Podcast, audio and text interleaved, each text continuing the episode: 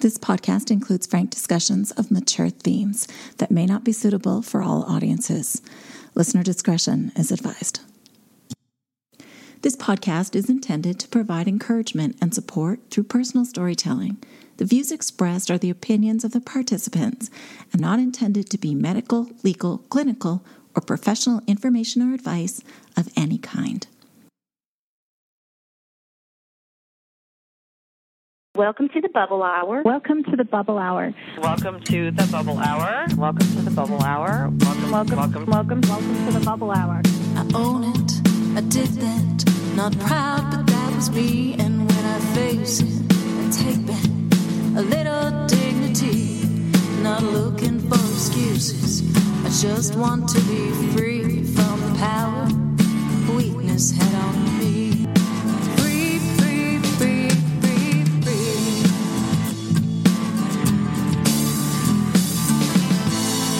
Jean McCarthy, and you're listening to The Bubble Hour.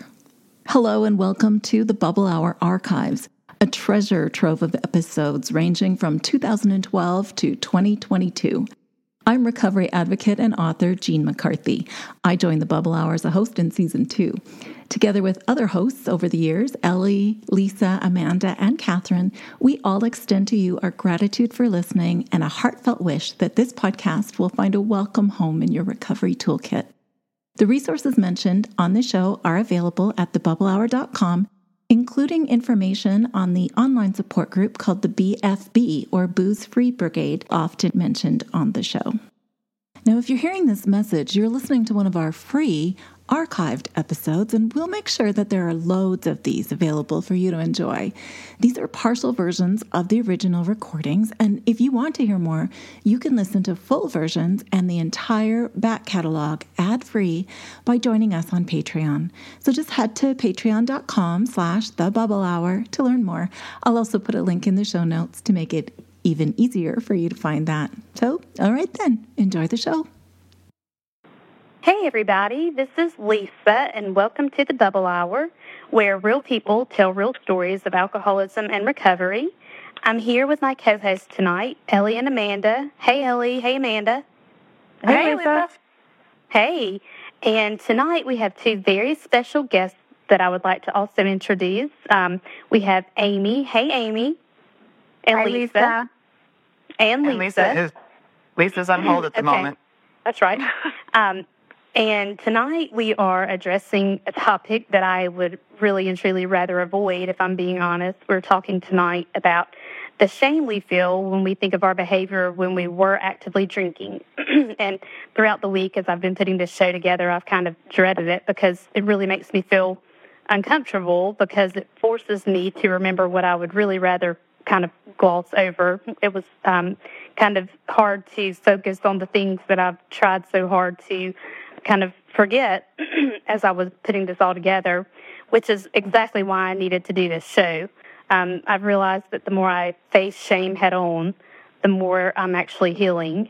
And I've come to realize that the only way out is through. So tonight, we hope you can find comfort in just hearing us share our own experiences with shame.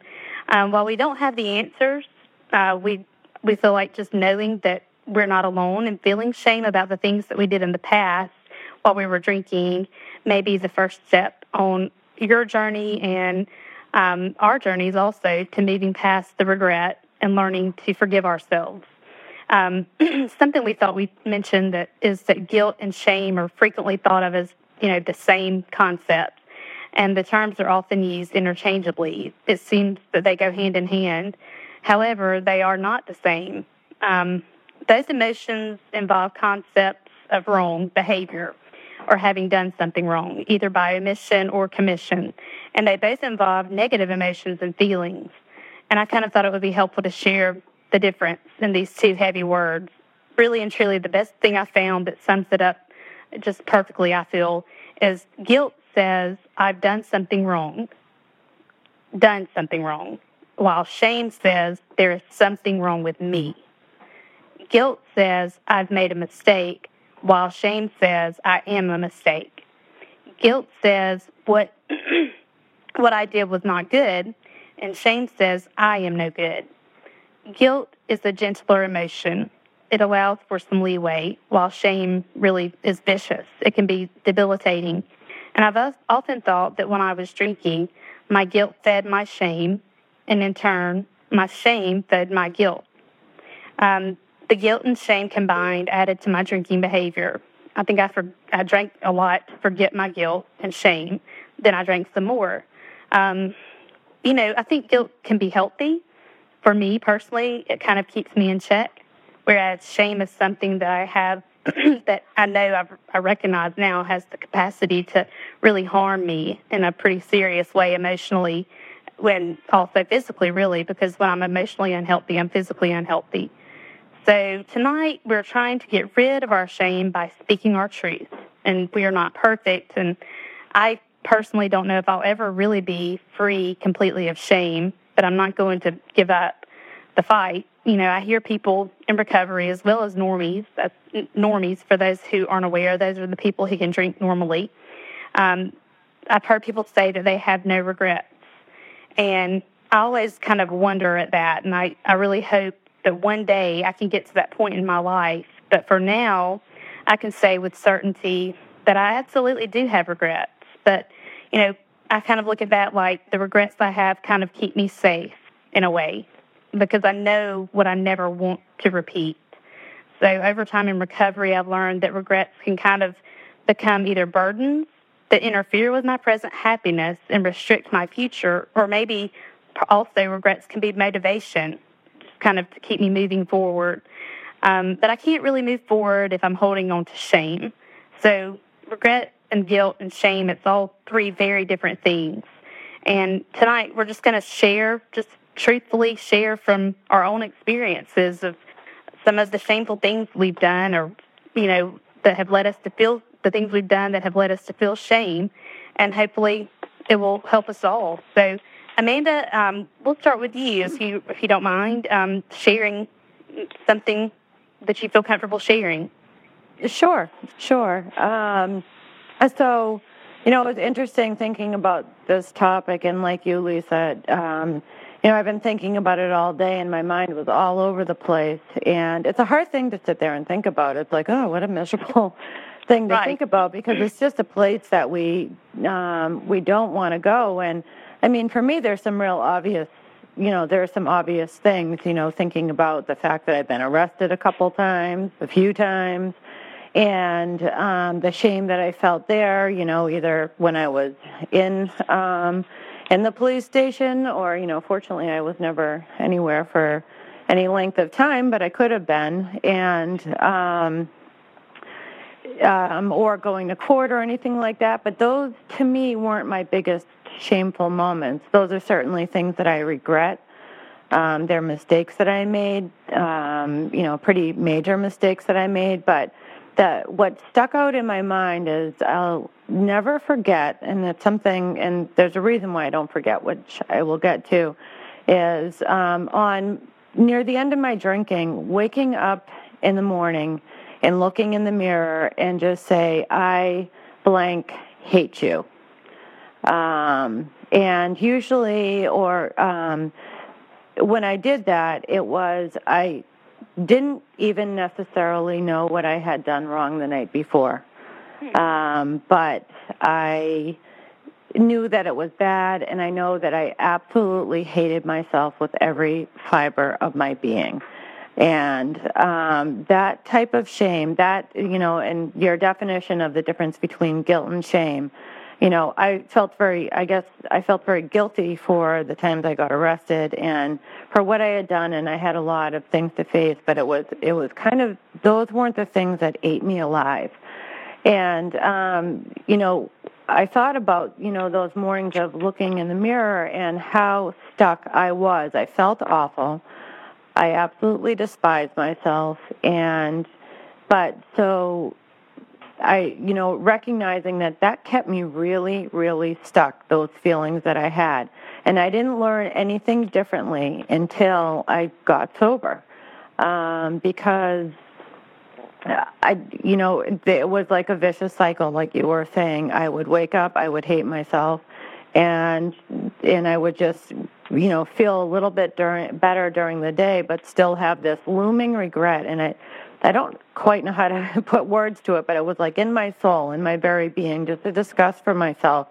And so, you know, it was almost like, well, then I needed to, you know, drink so I could bury those feelings. Mm-hmm. And that is a vicious, endless cycle.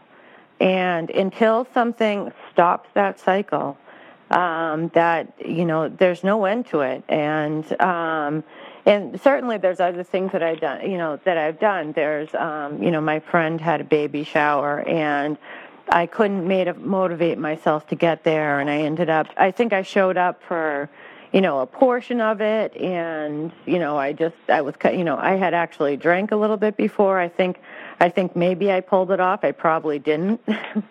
um, but you know, just little little things like that where I wasn't available and present for the people that matter to me in my life. Those are, you know, I had a lot of shame over those things, and but um, like I said, I I drank over those things because I, I felt bad about myself, and I just I didn't want to have to think about them.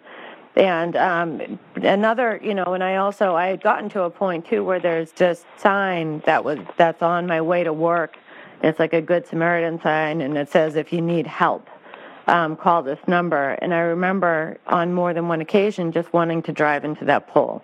That's how, mm. that's what shame did to me. And um, when I got when I got sober, people um, talked to me a lot about that you have to forgive yourself for the past, and um, it was something that was really hard to do. You know, forgive yourself for the past and move forward. And I actually had someone say to me um, that I cared about very much, you know, why couldn't you stop drinking when I asked you to? And it, you know, um, I kind of, uh, you know, now I can kind of chuckle about it, and I can say, well, I didn't really remember that you asked me to, but because I, I honestly didn't. I honestly didn't. Uh, you know, and and um, but but that was really hard. That was so here I was in early sobriety, and that was a question that was, you know, something that was said to me, and I was like, wow. Um, so that gave me a lot of shame. But what I learned from talking to other people is that um, shame keeps you stuck.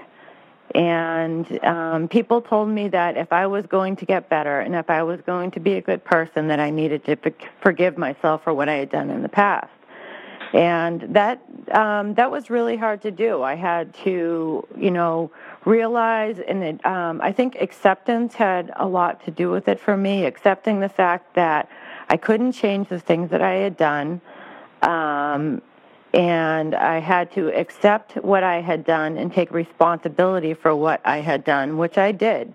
Um, you know, like I said, some of the things that I did involved court and um, I faced every last thing that I was supposed to do, and I did what I was supposed to do, and basically made like a living amends for um, my the actions that I had done when I was drinking. And um, I think you know going through those things and having to do a lot of hard work to make up for you know some of the legal issues, you know, helped me to heal myself. It's things that I needed to do for myself and I look back and those things were very hard. You know, there was a lot of work to do what I needed to do, but I think it really helped me understand that I can't change what I did, but I can be a better person moving forward. For people that I had harmed, you know, apologizing to them for the things that I had, had done, and then also accepting that they may not forgive me. But that, I think that was a huge part of me moving forward that, you know, people are entitled to feel how they feel, but it also doesn't, but that also doesn't change how I feel about me because I know that I'm doing the best that I can.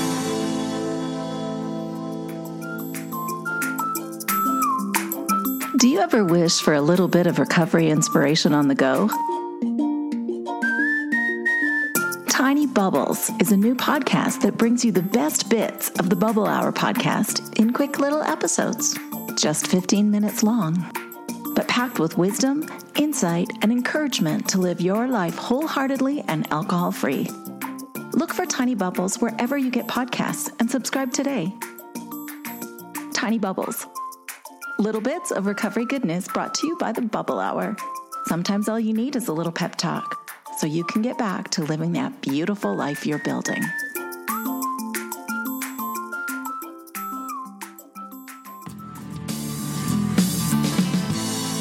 Hi, uh, this is Amy, and um, I also um, had a lot of shame um, that kept me sick too for a very long time. And one of the things that I that I um, that I want to say is that helped me um, now is that to know that I'm not alone. And a lot of my shame that I had um, in which I felt like, you know, I let the world down, my family, my friends, my employer. There were, you know, I had these uh, really high expectations um, for myself, and I always felt like I couldn't live up to them, or if, if I, um, you know, um, ex- expected to, you know, be the best mom or be the best employee. Like I just felt like I, I never was what I thought I could be. And I always thought that it was, you know, that it was me, that there was something wrong. You know, I I was like some sort of like tragic, cruel mistake or something. And, you know, it, it, and the shame isolated me and, um, you know, it made me feel like, you know, I, I was unworthy and I wasn't loved by others the way, you know, the way I should be. And, you know, um, having said that, you know, I've let a lot of people down. I, I think that the most shameful memory that I have in my um, drinking that um, I that I work on still is my my memory of a lot of the things that I did uh, in front of my son. Um, you know, as I was drinking, I, you know, I was a single mom and, you know, he was a baby and, you know, he saw a lot of things happen to me that, you know, he should, he should have never seen. You know, I had a, a shameful memory too of being arrested. Um, you know, I it was in front of my son, and it was after his you know six year old uh, birthday party at Laser Zone, and of course I was um, intoxicated at his party, and I came home and. You know, I was in the car with my mom and you know my aunt and my son and um, my other two uh, niece and nephew, and my mother um, didn't want him to get out of the car with me. She wanted him to go home with her, and me being me, I wanted him to come in the house with me, and we got into you know an argument in the parking lot of where I lived, and she would let me out of the car, and I got um, physical, and um, I, I tried to push her her seat up to get out of the car, and she she called the police, and the police came, and I ran into my house, and I grabbed my son. I made a big scene and I brought my son into the house with me, and I didn't even realize what was going on. And the next thing I I knew, you know, the police were knocking at my door, and you know, my son was in the house with me, and they came and they they took me away, and my mother was standing in the parking lot, horrified, because she. I guess she didn't expect them to to do what they did to arrest me and put me in handcuffs and in front of my son and in front of everybody because then by then people were coming out of their houses and it was just it was just a total like embarrassment but you know and it it was bad it was um and then there were things after that that i did you know um that was shameful to him. I mean because of that that um arrest i had an you know um an assault and battery on my on my record. And you know i i was a volunteer at my son's school and and they do CORI checks on on the you know the parents that volunteer at the school. And you know, I had it on my my record for five years. And every year when I would um, fill out the CORI they would call me up and they would ask me you know what it was. So we would bring it back up and would bring back that day. And the shame would come back. And you know it's just um, something that for me is is very hard.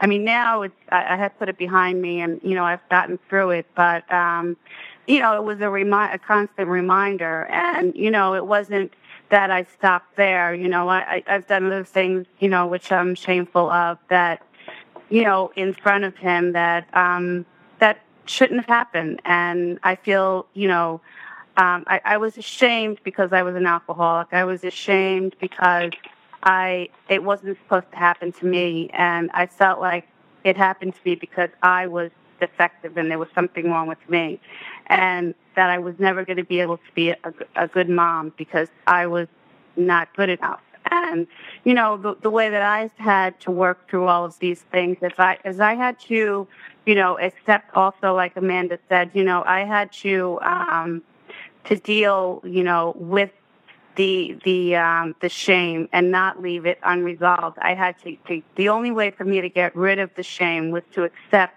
myself for all the fallible human be- for the fallible human being that I am. I, I make mistakes. I'm not perfect, and I, you know, it's my ability to forgive myself for the mistakes that I did make and know that there are other people that have made the same mistakes, not maybe the same exact mistakes, but there, you know, there are a lot of people that you know, having been around other alcoholics over the last, um, you know, five years or so, that I hear talk about similar stories. And the more I'm around it and the more I hear about it, the easier it is for me to move on and to accept all of me, not just parts of me, but to, to accept all of me, good, bad, joy, sorrow, everything that comes along with Amy and comes along with me is is okay. And you know it helps me shake off the shame and you know and continue to heal and to you know to recover and to stay whole. And whereas i'm not feeling you know the um the memory of of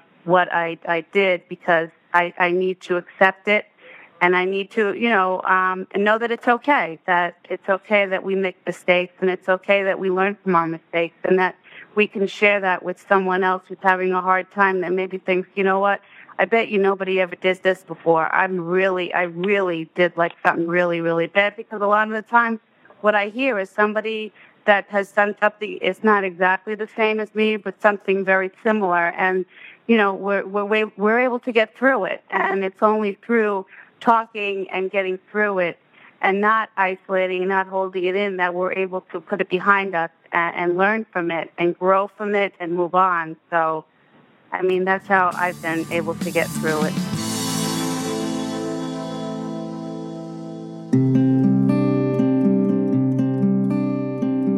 Good Care is a new collection of recovery readings inspired by the Bubble Hour.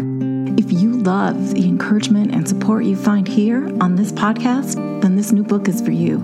Visit thebubblehour.com for more information or check the show notes for a link to purchase. You'll find Take Good Care on Amazon worldwide. Take Good Care, recovery reading inspired by the Bubble Hour, the perfect gift for yourself and friends.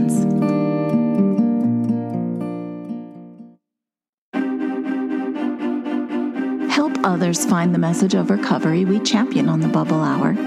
Plus, get access to the entire backlist ad free by joining us on Patreon. Patron support helps with the ongoing expense of making free versions of the show available, as well as the cost to make new content like our spin-off podcast, Tiny Bubbles.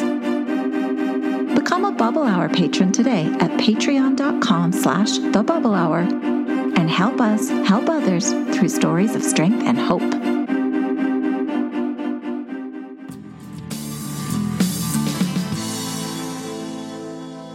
Okay, Ellie, are you free today, Ellie? I am here, and I am just totally absorbed in everything that everybody is saying.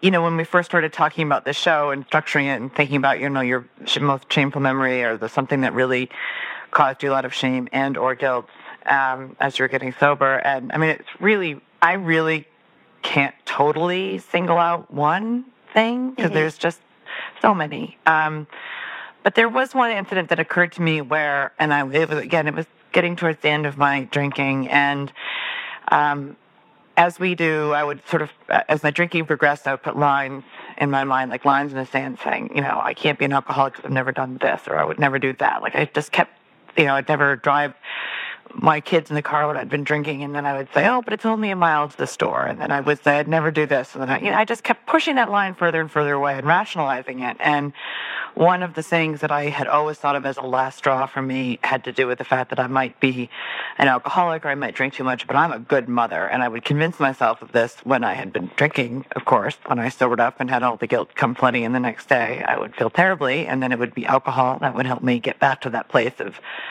um, sort of false feelings of security or confidence around my mothering. But there was one evening when my kids were younger. Um, my daughter was probably four and a half, and my son was probably one and a half. I got sober when they were five and two, and they were both asleep. And my husband was traveling, and I had had one of those afternoons where I said to myself, "Tonight I'm not going to drink, and so I'm not going to go to the store." I would do a mad dash to the to the liquor store every day around five o'clock, throw my kids in the car and do this mad dash and make sure I had enough. You know, I couldn't run out. And that day around 4:30 or 5, I said, you know what, tonight I'm just not going to do that because this is ridiculous. And I, you know, I'd woken up feeling horrible that morning. And so I put my kids to bed and they fell asleep and I tipped it upstairs around eight o'clock and I saw that they were both sleeping. And I got in the car and I went down the, down the street to get alcohol and I left them home alone.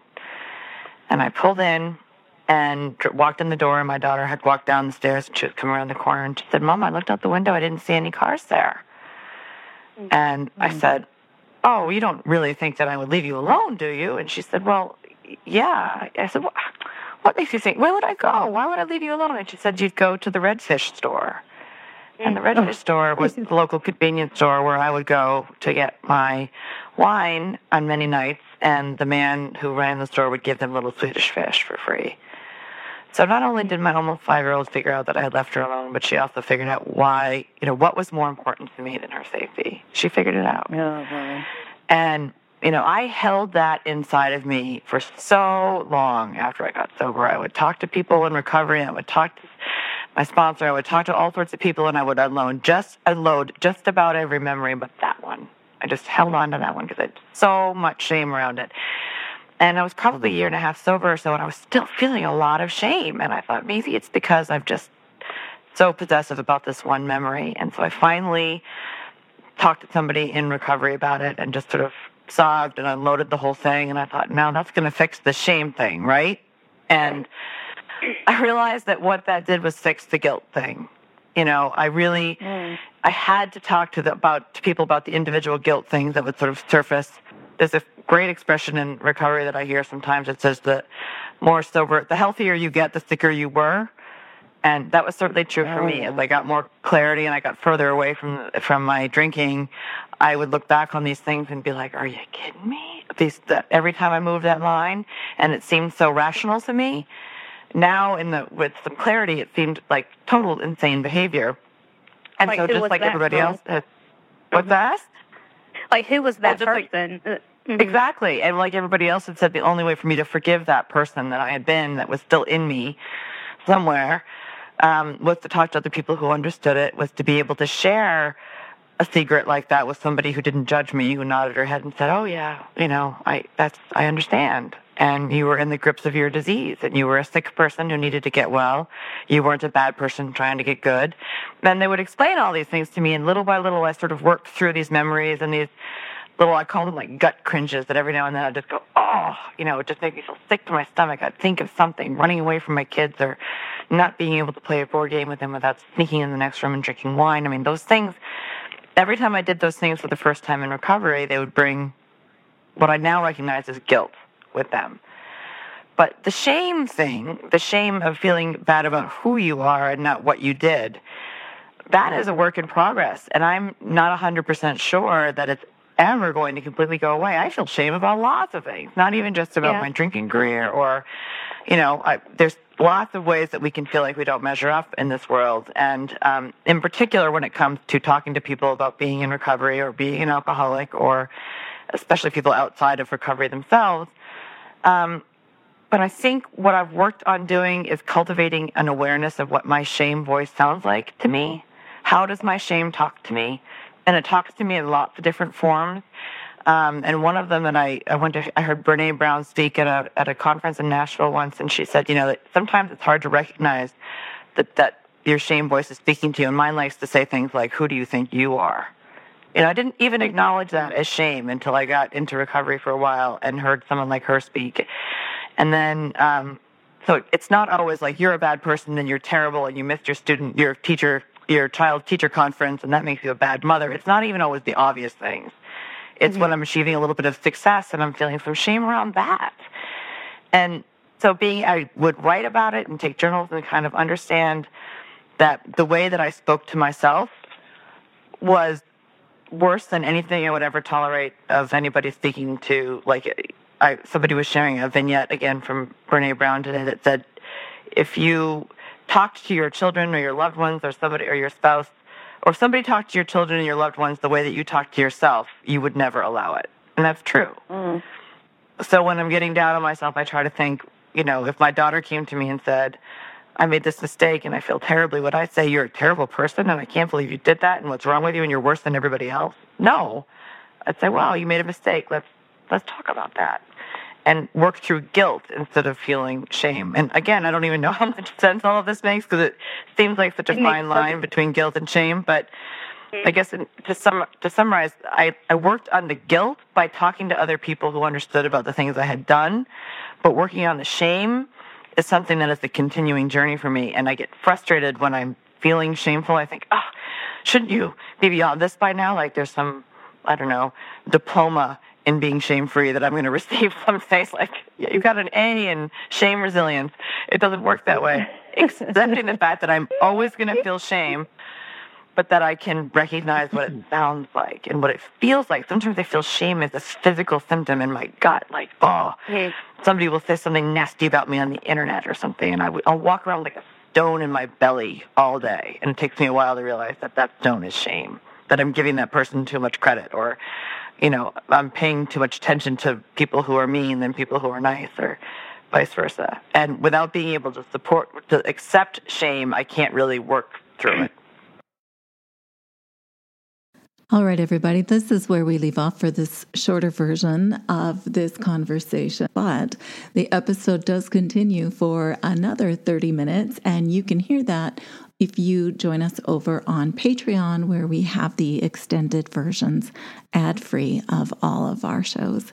Thank you so much for being here. Thanks for walking this walk with us. We're glad you're here. Sober is a great way to live. And if it's something you aspire to, keep going. It's worth the effort. If you are walking this walk, please know you're not alone. We thank you for being here. Until next time, please take good care. I own it, I did that. Not proud, but me. And when I face it, I take back a little dignity. Not looking for excuses. I just want to be free from the power weakness head on me.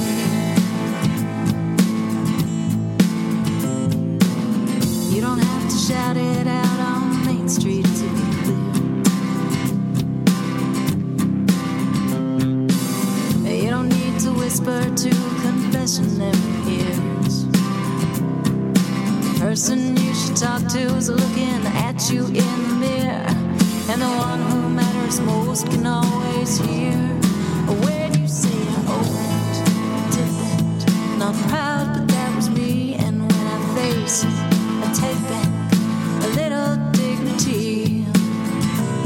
I'm not looking for excuses.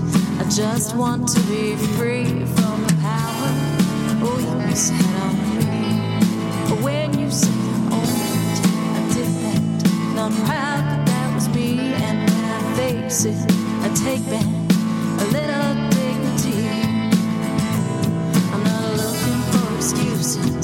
Just want to be free.